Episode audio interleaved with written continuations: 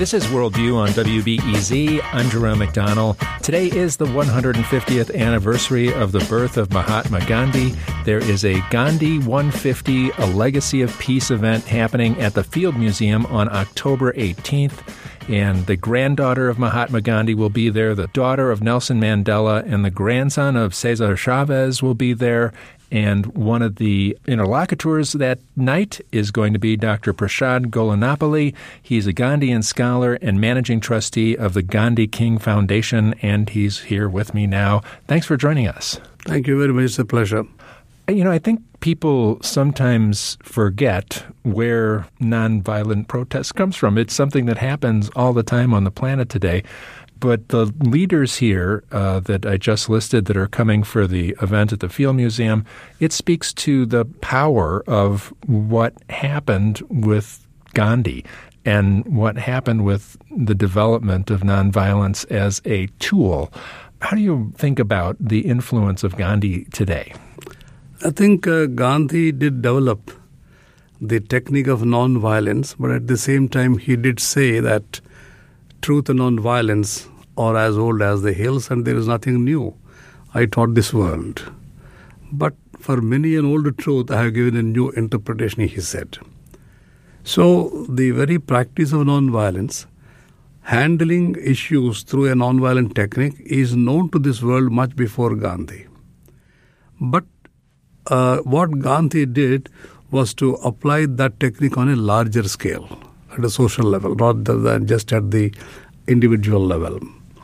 Now, when we look at Gandhi, his life, his thought, and his work, in a deep way, I feel Gandhi is more relevant today than ever.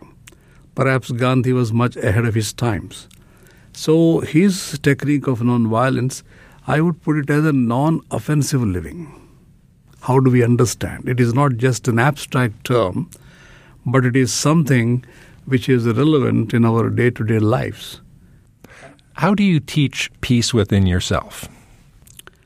To teach peace within myself, I should have a basic commitment that I would like to be very peaceful. Now, I would ask a question Is there peace or is there non-violence in the food we eat, in the clothes we wear, the articles we are using? That means if I am surrounded by violence, I get thoughts of violence. So it has to be a conscious decision that my foot should be a non-violent foot. The clothes I am wearing, they should be non-violent clothes. The articles I am using, they should be non-violent. That means the life practice, my life should be based on non-violence so that I can become more and more peaceful. Isn't that one of the frustrating things about life these days, though? Because we all feel like some article of clothing we're wearing might have come from a bad circumstance, that uh, some food that we're eating might have been raised inhumanely. I mean, we feel helpless to that. That's the reason why I said that we have to be very conscious. We have to make choices. Today, if we are blindly following something from somebody, like for example, the food I am eating is not really my choice. Somebody else is making decisions. What kind of clothes I am wearing, somebody else is making decisions. So, what I'm trying to say is that individuals should also assert a right to have what kind of food they should eat, what kind of clothing they must wear. Then, in addition to that, there is violence in our thoughts unless we consciously bring it down. So there is violence in our thoughts, there's violence in our words, that is the language that we use sometimes is very offensive to others, and there is violence in our deeds. So, violence in thoughts, violence in words, and violence in deeds. Then, how do I become a peaceful person? Therefore, the conscious practice should be how do I cultivate a non violent thought? How do I cultivate a non-violent talk or non-violent language, non-violent communication? And how do I make my deeds non-violent? I think there is some thinking that we're victims of the system and all these things that are problems in our lives, whether it's uh, our shoes or our meat or something, we're victims of the system, and we've just got to fight the system. We shouldn't be victimizing ourselves about that. We shouldn't be blaming ourselves. We should just go out there and fight the system. I agree with that because I don't want to be blown off by the system. That's what is happening. So at the same time, I should be conscious and I should work like spreading these ideas so that we will influence the system. We will insist that the system should be more peaceful or it should be oriented towards nonviolence. And if I can give you some examples, like when we talk about agriculture, you put a seed, it germinates. It's a beautiful life process. In a beautiful life process called agriculture or a crop, how do you bring death? Insecticide is death, pesticide is death a chemical fertilizer that doesn't contain life, how can it support a living thing like a crop? Is it not a conceptual contradiction? In fact, we don't apply our thoughts, we accept whatever is coming. So, here, what I'm trying to drive is a life based development, not death based development. So, what I mean is when you talk about crop, the animals, the animal based manure will be enriching the soil. It's a golden manure. So there are many techniques which can be applied with both using the animals for the agriculture kind of things without much use of the chemicals. So when we are eating the food, are we eating the nectar or are we eating the poison? If the food contains more of poison, this is what Gandhi did speak about, then naturally you get thoughts of negative thoughts you get, not positive thoughts. So, therefore, I link the food, the clothing, the articles on the one side, then your thoughts, words, and deeds both have to be with uh, conscious orientation, cultivate a life of nonviolence.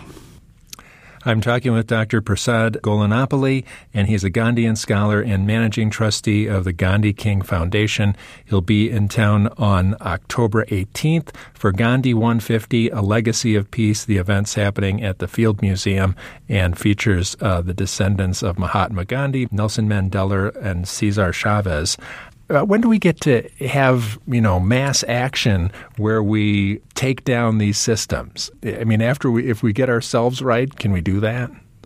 Yes, I am very confident about that. And when uh, radios like this, they're getting into the picture, taking this kind of message on a massive scale, people come to know, then that gives an opportunity for them to introspect. And in this mad world, the mad rush, people have no time to think about themselves.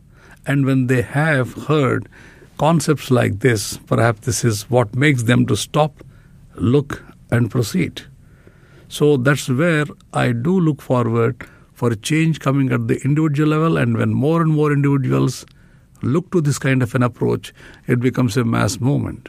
And as I travel within the United States, I do come across number of people, number of groups which believe in this kind of patterns of non-violent living. You know, when I think of the climate activist Greta Thunberg, the 16 year old girl, she internalized her change. She doesn't fly. She doesn't eat meat. She's a vegan. Uh, she went and then started a school strike for children, and yes. it spread all over. She's living her principles. She's taking her message to people all over the world now. In fact, that is the kind of models we need. And as an elderly person, if I have not realized in my life what is my responsibility, I should not shy away from learning from so that young kids they teach us, they tell us what is our responsibility that we had been falling short of. So I am admiring her, and uh, I think she is coming to the United States not by flying, but by sea route. So it's a great model living by example. I know that you are someone who is involved in the Nobel uh, laureate summit that takes place uh, occasionally, and it's um, just took place in Mexico. What what is something like that like? Well, I participated in the Nobel Peace Summit, which has taken place in Merida, Mexico, from 19th to 22nd, and I had the privilege and honor to do a workshop on nonviolence uh, in concept and application. There, it was a beautiful experience to meet with uh, the Nobel Peace laureates and other fellow um, attendees in the uh, summit. And uh, these uh, people, all the Nobel Peace laureates, they discuss the current situation in the world. And at the end of it, they come out with a declaration. Now, this meeting or this summit is also attended by a lot of youth from around the world, scientists, uh, then state leaders, policymakers, industrialists, they all come to this kind of summits. And when they take to the kind of uh, message that we should be using more non-violent techniques for resolving our conflicts, so it will be a powerful message. So it is like this is an answer to your question how do we make it uh, very broad based where a lot of masses take to non-violence so this uh, nobel peace summit is perhaps one of the fine examples of uh, non-violence being taken at a global level and also massive level why do you think we have so much authoritarianism kind of running rampant in the world today. Um, there's efforts to kind of counterbalance that. I know that in Istanbul there was a race for mayor, and the winning candidate used radical peace and love as his theory uh, of his main campaign platform. He wouldn't talk ill of his opponent, and he won his race if uh, Nobel laureates, if politicians came out and, and just started campaigning on radical peace and love, is that a way to fight back against, you know, you're from India. In India, there's a effort to practically disenfranchise millions of people in Assam and make them non citizens of the country. I mean, that seems like something that's against peace and love. If you want peace and love, you should stand up for it. Yes, there is an element in people that uh, I am right. I am more right than you. And uh, can I feel that I may be to a small extent wrong, perhaps, or maybe you are some 10%, maybe you are right, where I accommodate you and your feelings. Then there is a mutuality, there is a give and take approach, and then there is a collaboration. But when people become autocratic, authoritarian. So I am right, and I would like to foist my will on you. That is a dictatorial tendencies, and the world had seen that kind of things. So this is um, a trend that comes now and then, or it surfaces now and then. But then we should also have mechanisms on a constant basis that such kind of uh, authoritarianism doesn't rise and that they do not take to power when the authoritarian attitudes people of that nature take to power, they would create a different kind of societies and they would like to impose things. So I normally say that we take bath every day. Why do we do that? Because this body generates impurities regularly and you give a wash. Similarly, the society also is generating impurities. One of the impurities is what we are talking about. Corruption is an impurity. Environmental degradation or pollution is an impurity. Divisions in society, impurity. Seeing some people as untouchables or slaves is another impurity. So, unless we give a wash or a bath to the society on a regular basis, so that all these impurities are purged, we will not have a good society. Therefore, the Nobel Peace Laureates not only just promoting peace, I do agree with you that we need to assert ourselves. All the peace loving people, they should assert, and peace should be an agenda, even for fighting political elections. Otherwise, what is happening today, you, if you are keeping out of the game or out of the fray, selfish people are taking over the powers. And I do claim that in this world, good people are in the majority. We are in the majority. But we are scattered. We are not organized. Whereas selfish people are very small in number, but they are organized. Organized in political parties, organized in governments, organized in corporations. So they decide how to look to us, how to treat us. sometimes they brush us aside as if we are non relevant at all.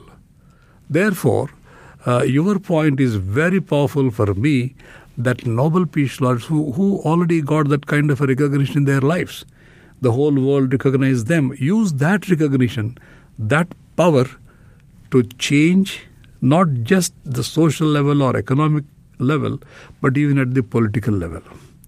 That is, the political power also should be hand of those people who love peace, who work for peace, who work for equality. Do you think that there is a way that we could create more foot soldiers for peace? Uh, I think absolutely yes, it is possible. But now, for your question, I would like to turn to education, uh, the schools, the colleges, universities.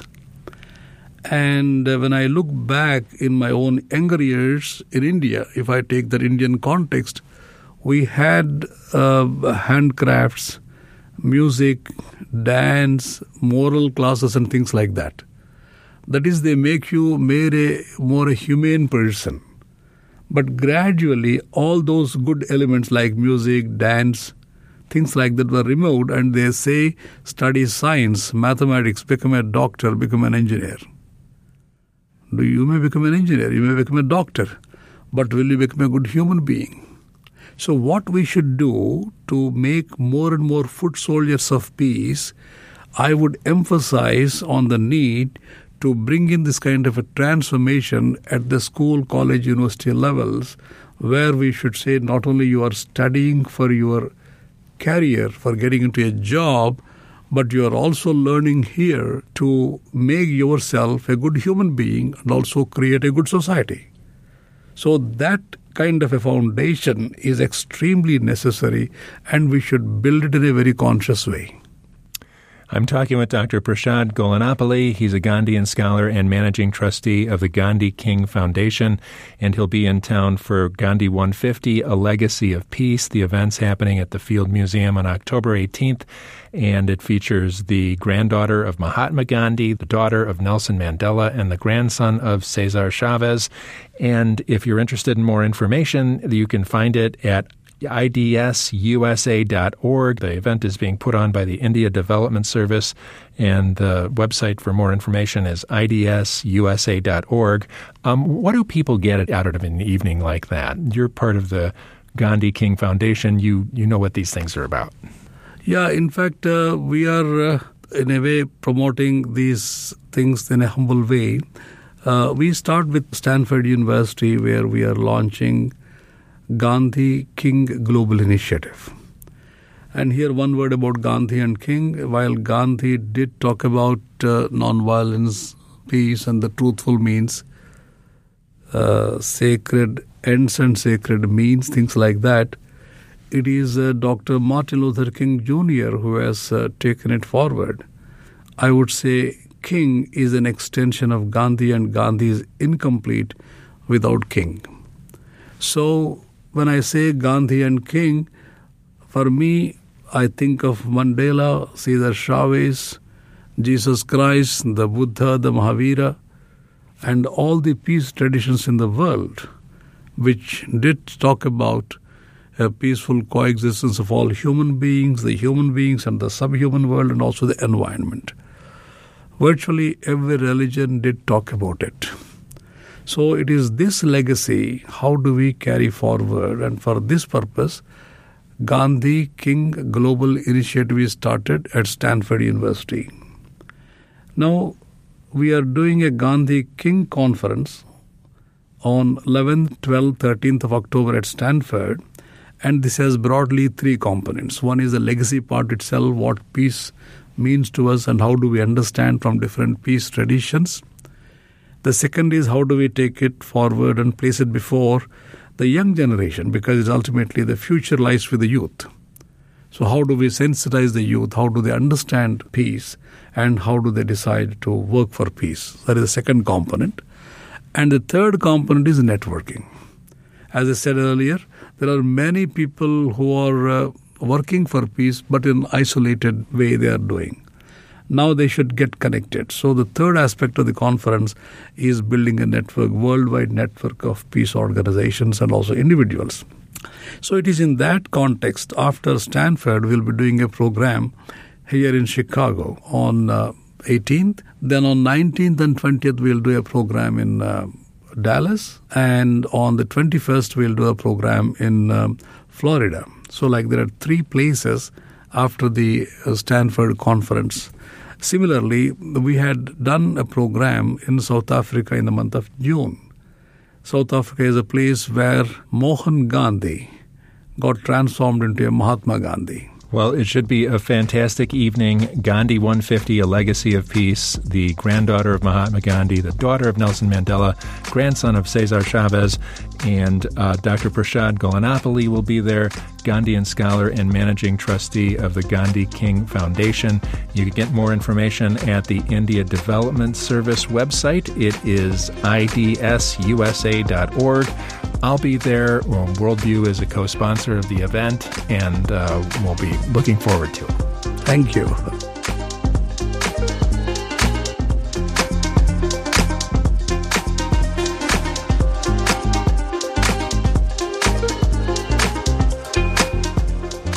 Coming up after the break, we'll have an expansive discussion of the interlocking crises of our times with Naomi Klein.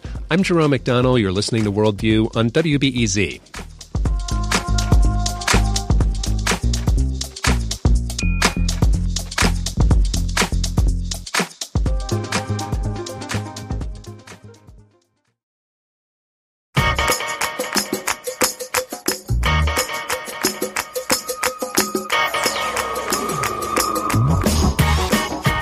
This is Worldview on WBEZ. I'm Jerome McDonnell. Naomi Klein is in town. The author of This Changes Everything and the Shock Doctrine has a new book, On Fire The Burning Case for a Green New Deal. It was a bestseller the first week out of the gate.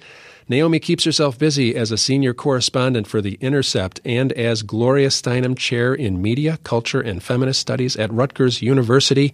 You can see Naomi Klein tonight at the Music Box Theater. She's in conversation with 33rd Ward Alderman Rossana Rodriguez. Nice to see you, Naomi Klein. Great to see you again, Jerome. I wanted to, you wrote this book uh, because you wanted to have a more expansive discussion of the interlocking crises of our time. I wonder if we could have a go at that because I think we are looking at so many issues with democracy, with immigration, with um, storms, with uh, climate. Um, how do you? Why should why should we begin packaging this more and talking about them together? Well, I think we should we should look at it more holistically in this way and understanding our time as one of interlocking and overlapping crises. So I called the book On Fire because of the sort of obvious reason that the world is on fire. We, have turned the temperature up in ways that are disrupting um, planetary systems, and that is manifesting in many forms, including a, a, an increase in the intensity of wildfires also the intensity of storms, also the intensity of droughts. Um, but that's not the only kind of fire we face. We also fa- face political fires. We we also are in a time of surging hate, surging white supremacy, surging income inequality, um, and and a sort of empathy crisis where where we are we, we have these political figures in the United States, but not just in the United States. Uh, around the world, we're seeing the rise of these strongmen figures who, like Trump, are very adept at sort of defining an in group, a protected in group um, that is sort of cast as superior to the out groups, both within their respective countries and also on the borders, the invaders, the security threats, and so on. And, you know, I'm making the argument in the book that um, these fires are interrelated, that I think there is, whether or not people deny the reality of climate change or not, I think there is an awareness out there that we have entered a time of mass human migration. And there are a couple of ways to respond to that. You could either um, respond to that with solidarity um, with a sort of expansive humanism. You could respond to that with justice by recognizing that we in the wealthy world created the crisis of climate change for the most part, and the people who did the least to, to, to create it are on the front lines. Or you can respond by kind of locking down and hoarding and protecting your own. And in the book, I call that climate barbarism. So those are the kind of two interlocking fires that I think are really feeding each other because the more divided and distracted we are, the easier it is for the Trumps and the Bolsonaros and the Modis of the world to go and pursue an extremely environmentally disruptive, um, extractivist agenda. One of the things we just saw was the climate strike, and this was a coming together of different, and it was a call to come together with different uh, movements to be together and to make a change for the world they want to see. Um, this is something that's been happening on a, a, a, smaller scale here here in Illinois. People from different sectors come together to pass an energy bill. It's it's it's happening all over the place. People are unsiloing their movements, as you say, and mm-hmm. and trying to trying to do a together thing. Yeah, you know, and this is the third fire. You know, I argue that, that we live in a time of three fires. We've got the climate fires. We've got these fires of hate, but we also have these movement fires that are really the antithesis of that divide and conquer strategy. And we, I think we see it most movingly in the youth climate strike movement, which is a global movement of young people uh, really not concerned at all uh, about international borders. It's young people standing up for each other's right to a safe future wherever they live. And we just saw the world's the, the largest climate mobilization in the history uh, of the, the planet uh, over the past couple of weeks. Uh, an estimated seven million people participated in the climate strikes on two successive Fridays. Um, and this is different. You know, I've been part of the climate movement for a long time. I've been on the board of 350.org for over a decade, and there have been these huge mobilizations. But there's something different that's happening now it's more widespread. It's more kind of spontaneous, which means that it's, you know, it's, it, these aren't marches that it takes a year to organize with buses and, you know, massive amounts of money to mobilize people. We had 600,000 people out on the streets of Montreal last Friday. And this was just called a couple of months earlier with, and you didn't have any organizations pouring huge amounts of money into that. It was just tapping into a sense of urgency out there um, that I think comes from people having firsthand experience with climate disruption, um, finally getting the message that we are just plain out of time. You know, we've spent a few decades kicking the, you know, can down the road and now we've run out of road and the cl- climate scientists have made that clear. But I also think there's a greater sense of possibility about what it might mean to rise to our historical moment that that maybe in responding to the crisis of climate disruption, we actually have an opportunity to build a much fairer economy and society on multiple fronts and close those systemic gaps um, that follow racial fault lines um, so closely and gender fault lines as well. Along the lines you're talking about the about the metamorphosis of the climate movement, uh, you've been involved with the divestment movement for a long time, and uh, the divestment movement is aimed at banks and institutions and universities that would would disinvest from fossil fuels. Uh, there's a more expansive idea about what divestment could be, um, and you know the Sunrise Movement makes uh, makes client, makes candidates, uh, presidential candidates, say, "I will not take fossil fuel money." That's a form of divestment. You've been talking about media institutions and uh, getting out of the fossil fuel money. There is yeah. there is ways that the government can get out of more fossil fuel things, which is really consequential, right? Because I think that we have you know this is an industry with tremendous political power because it is awfully profitable to dig up fossil fuels and burn them. Um, and this fact has created a whole lot of not just climate pollution, but pollution in our political system and pollution in our media ecosystem. This is what allowed misinformation to be spread through this network of, of think tanks funded by fossil fuel companies for, for many, many years. And so in the fossil fuel divestment movement, which is about seven years old now. We, you know, kicked it off on a national level from 350, building on work that students were doing targeting coal specifically, and we just expanded it to all fossil fuels. It was really it was modeled off of the most famous divestment campaign, which was the anti-apartheid divestment campaign, but also um, the the divestment of tobacco stocks. And the idea there was really about creating a moral crisis around these companies where you're saying, okay, there's something inherent in your business model that is immoral. With the tobacco companies, it's obvious. You're selling a product that kills people.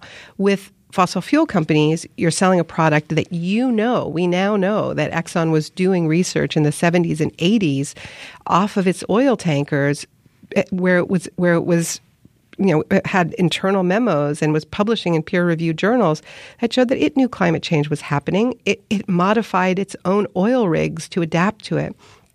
And yet, it was one of the oil companies that was underwriting all of this cloud of misinformation, buying full page ads in the New York Times, um, saying, you know, the science isn't clear and so on. And we lost decades. Um, and also funding political campaigns. That is also why we lost decades. So when we create a moral crisis for these companies, and that's what the fossil fuel uh, divestment movement has done, then you're in a position to say, to to to um, politicians, what, you can't take money from from these bad actors, and that's what the Sunrise Movement has been doing. And they've gotten a lot of politicians to to d- Democratic politicians to sign this pledge, and it's it's a really big change in a short time. What does a media um, divestment look like in your mind? Well, look, I would love to see that because we don't see tobacco ads on television anymore. They, there used to be tobacco ads on television, and that that you know that uh, there was a moral crisis that was created around why the institutions that we turn to to get reliable information, why they would cut from, you know, the news to just straight up misinformation about tobacco. And you know, as somebody who's been trying to, um, you know, get broadcast media to cover climate change more extensively for a long time. It's pretty frustrating when you know that the oil companies get a huge amount more airtime than, you know, whatever little bit of, of, you know, a few minutes that we might be able to get on one of the cable networks. And then they, you know, cut to, you know, an Exxon ad or a Shell ad. So I think, you know, this is the next battle is I, I you know, I think we should create a moral crisis where these companies shouldn't, shouldn't run these ads for the same reasons that they don't run tobacco ads. And there has been some progress where uh, you know, the New York Times for many years has been uh, uh, the major media sponsor for this big oil and gas uh, um, conference every year. And this year they pulled out of it because it's becoming morally untenable to have these business relationships with this sector. And this is going to create the space we need to talk about the real policies that will, um, you know, get emissions down. I'm talking with Naomi Klein. She is in town and will be at the Music Box Theater tonight in conversation with 33rd Ward Alderman Rossana Rodriguez. And her new book is On Fire The Burning Case for a Green New Deal. It was a bestseller the first week out of the gate. Um, you know, just to uh, keep going on the, the divestment thing, I think it's. Um, so it's so interesting to apply this. You could apply it anywhere with cities. I mean, do cities should they take a, if an oil company wants to build a new park in the middle of downtown? I, I don't know. Maybe maybe you should not take that money. Maybe there you know things we should not do anymore. Yeah, and there are cities that have announced that they're divesting their pensions. I mean, the city of New York and, and San Francisco both announced that they were suing um, the you know the the top I think the top five or maybe the top seven oil companies for climate damages because these are coastal cities on the front lines of climate disruption. And this is all part of the pressure that's been created by these grassroots movements. But yeah, I mean, look, I, I do think that we need to create a moral crisis because the business model of these companies um, is at war with a stable future, a stable climate, because it's just structure, structural. If you are an oil company you need to have something that's called the reserve. You need to have a um, 100% reserve replacement ratio. And what that means is that you have to be able to tell your investors that you have as much in reserve, in, and that's like oil and gas that you have laid claim to, but you have not yet um, started exploiting as you have in production. So you have to constantly um, have this promise that you are going to continue your exact same growth rate or increase it. And you know, from a from an investor perspective, that's fine and good. You want to know that the company that you're invested in is going to, you know, keep being in business in in a healthy way uh, you know into the future but if you are a regular person not invested in these companies what you need is what the Intergovernmental Panel on Climate Change has told us, which is we need to cut global emissions in half in a mere 11 years. And we absolutely cannot do that unless we start winding down existing fossil fuel projects. We absolutely cannot expand the fossil fuel frontier. So we just have a clash between these companies' business models and what we need to safeguard a habitable planet. And so you quote someone in the book about um, governments cannot extend um, oil drilling in, in infinitely offshore, off uh, in the Arctic. Uh, there are people drooling to get into the Arctic now, and, and that's got to stop. Absolutely, and I think it's significant that some of the front runners in the in, in the race to lead the Democratic Party have been very, very clear that one of their first acts as president would be to no to, to, to offer no new fossil fuel leases on public lands. That's something that you can do, you know, um, at an executive level. It's it, it's pretty easy to do, um, and that's the kind of pledge that we need. I'm talking with Naomi Klein. Her new book is On Fire The Burning Case for a Green New Deal.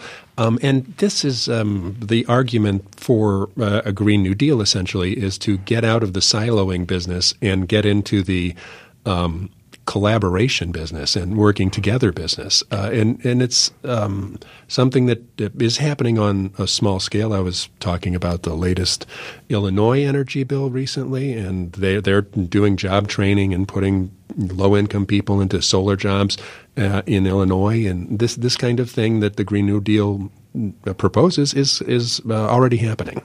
Well, it is happening, and uh, you know, at, at, smaller scales, we know that you create many times more jobs when you invest in renewables, energy efficiency, public transit, than when you put those dollars in oil and gas. Um, the difference with a sort of federal Green New Deal uh, is that it really is a vision for the next economy, modeled after FDR's original New Deal, um, which was a, a sweeping transformation of the economy of the kind that we have been told by the Intergovernmental Panel on Climate Change we need.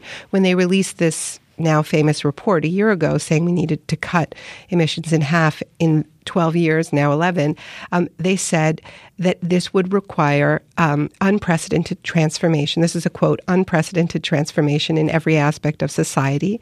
And then they went on to list, you know, energy, transportation, housing, construction, um, agriculture. So if we're going to change everything, um, why wouldn't we seize that opportunity to address the other systemic crises that we face. We know we face a crisis of economic inequality. We know we face a crisis of of racial inequality, and certainly Chicago, you know, is on the front lines of this crisis. So if we're going to build new green housing, why wouldn't we build that housing?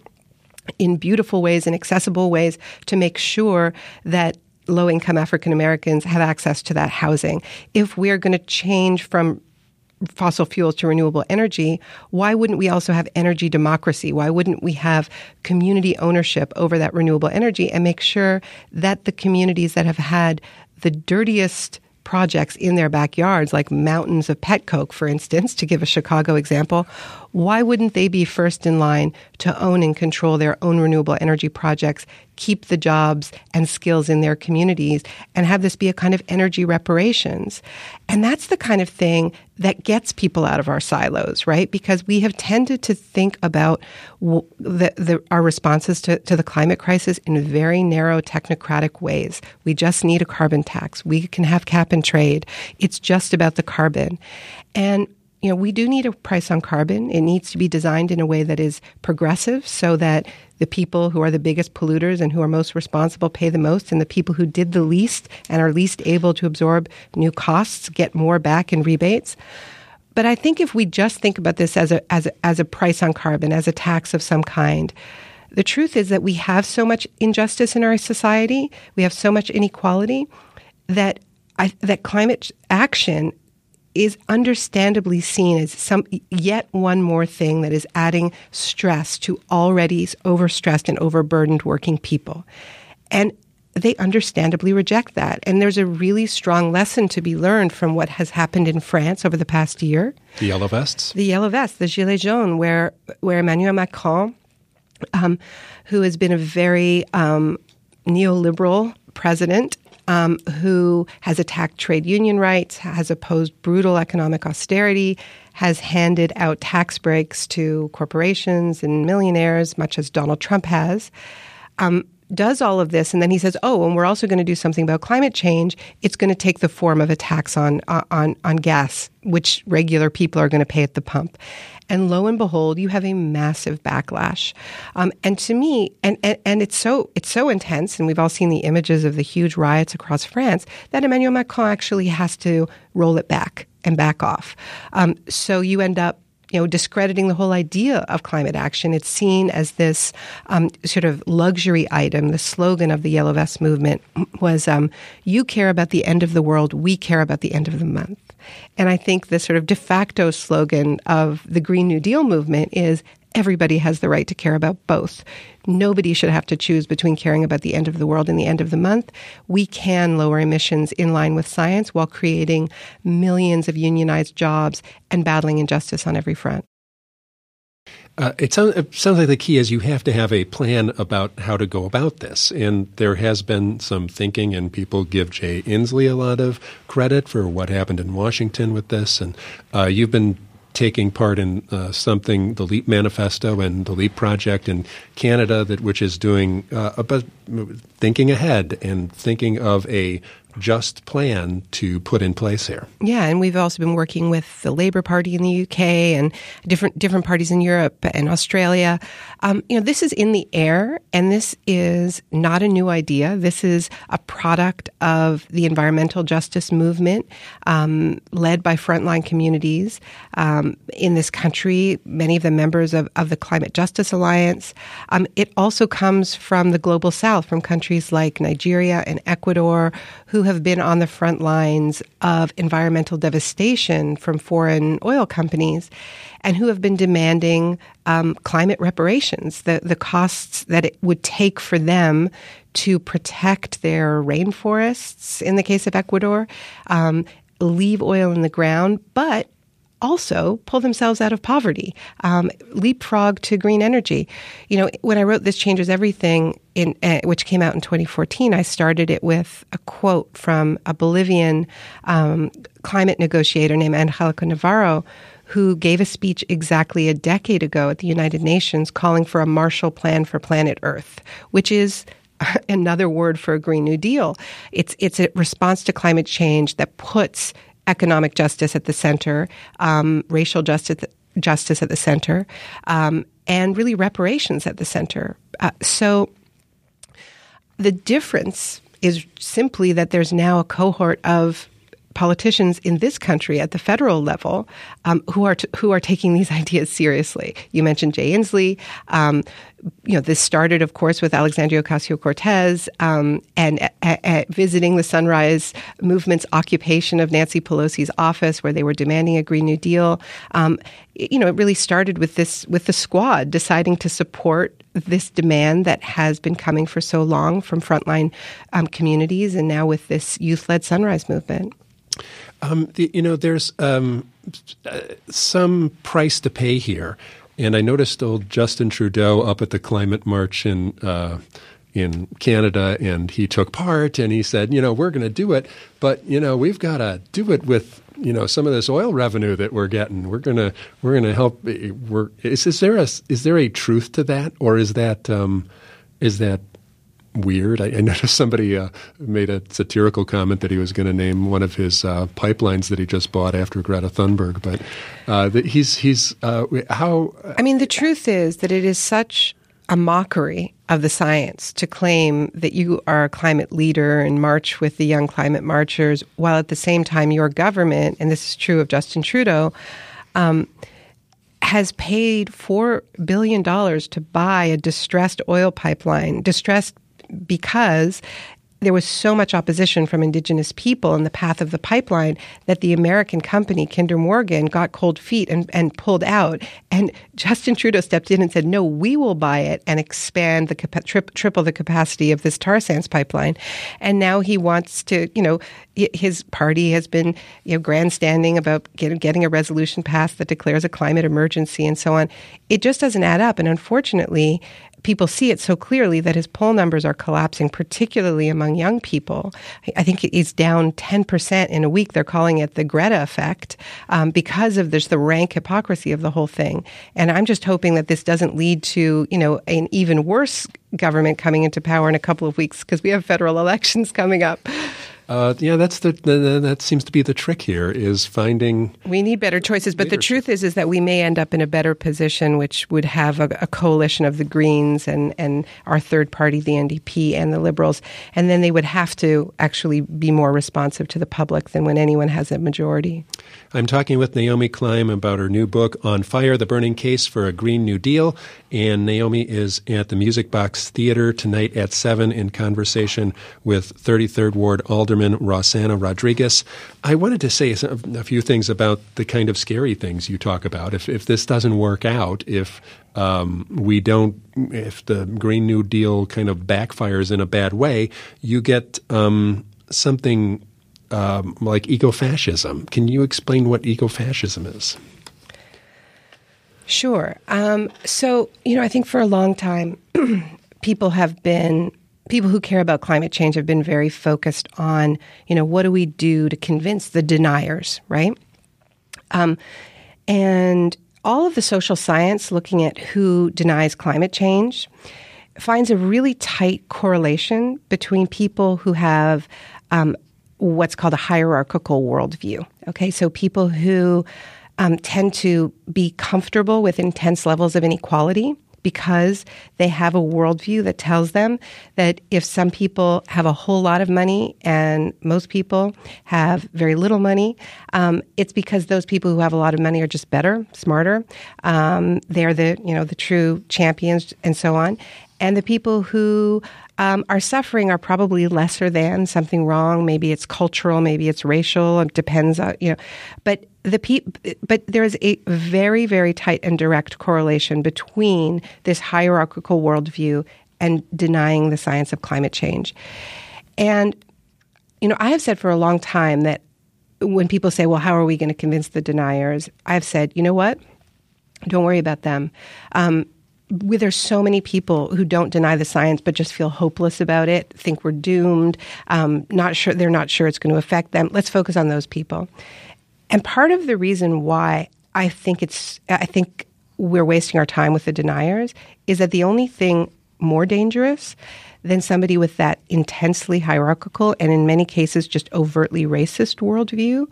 Um, the only thing more dangerous than those folks denying the reality of climate change is those folks no longer denying the reality of climate change. Because when the science, when it becomes undeniable, they don't just flip a switch and start saying, okay, I guess we have to sign on to the Paris Accords and, you know, pay into the UN Climate Fund and do our part to lower emissions. What they say is we need to fortress our borders. Um, we need to let them drown in, in the Mediterranean. We need to look after our own because we're better and screw them. And we're starting to see this. I mean, first of all, we're see- seeing more and more borders just look like this, but now we're starting to see self described eco fascists um, going into, for instance, two mosques in Christchurch, um, New Zealand on March 15th. That shooter who took the lives of more than 50 people at prayer in his manifesto, he he described himself as an ethno-nationalist, eco-fascist. He he said, um, you know, immigrants were destroying the environment in white-dominated countries. Then a few months later, somebody who said he was inspired by that shooter went into a Walmart in El Paso, Texas, um, and said that the reason why he was going into this Walmart that was frequented by Mexicans was that he knew that Americans were not going to change their way of life. Um, and because of climate change and other environmental crises, well, he was just going to take it upon himself to make sure Mexicans didn't adopt the American way of life. So that's ecofascism. And, you know, we are at a real fork in the roads now where I think climate change is becoming impossible to deny. And I think in a few years now, climate change denial is not really going to be a thing. The real thing is going to be people who have this very, very hierarchical, oftentimes overtly white supremacist worldview who say it's real, and that's why we are going to be so violent. Naomi Klein is in town, and she is the author of This Changes Everything, The Shock Doctrine, and her new book, On Fire The Burning Case for a Green New Deal. It was a bestseller first week out of the gate. You can see her at the Music Box Theater tonight. She is in conversation with 33rd Ward Alderman Rossana Rodriguez, the Democratic Socialist from the 33rd Ward. Uh, great to see you, and uh, good luck in the future. And it's been great talking with you. Such a pleasure and privilege as always, Jerome. Tomorrow on Worldview, we are going to talk with a bunch of people who have produced the program over the years, and we'll have a um, good, fun reflection with them. And we'll talk about uh, some of the fun things we've done during the show. Hope you can join us. I'm Jerome McDonnell, and you've been listening to Worldview on WBEZ. We can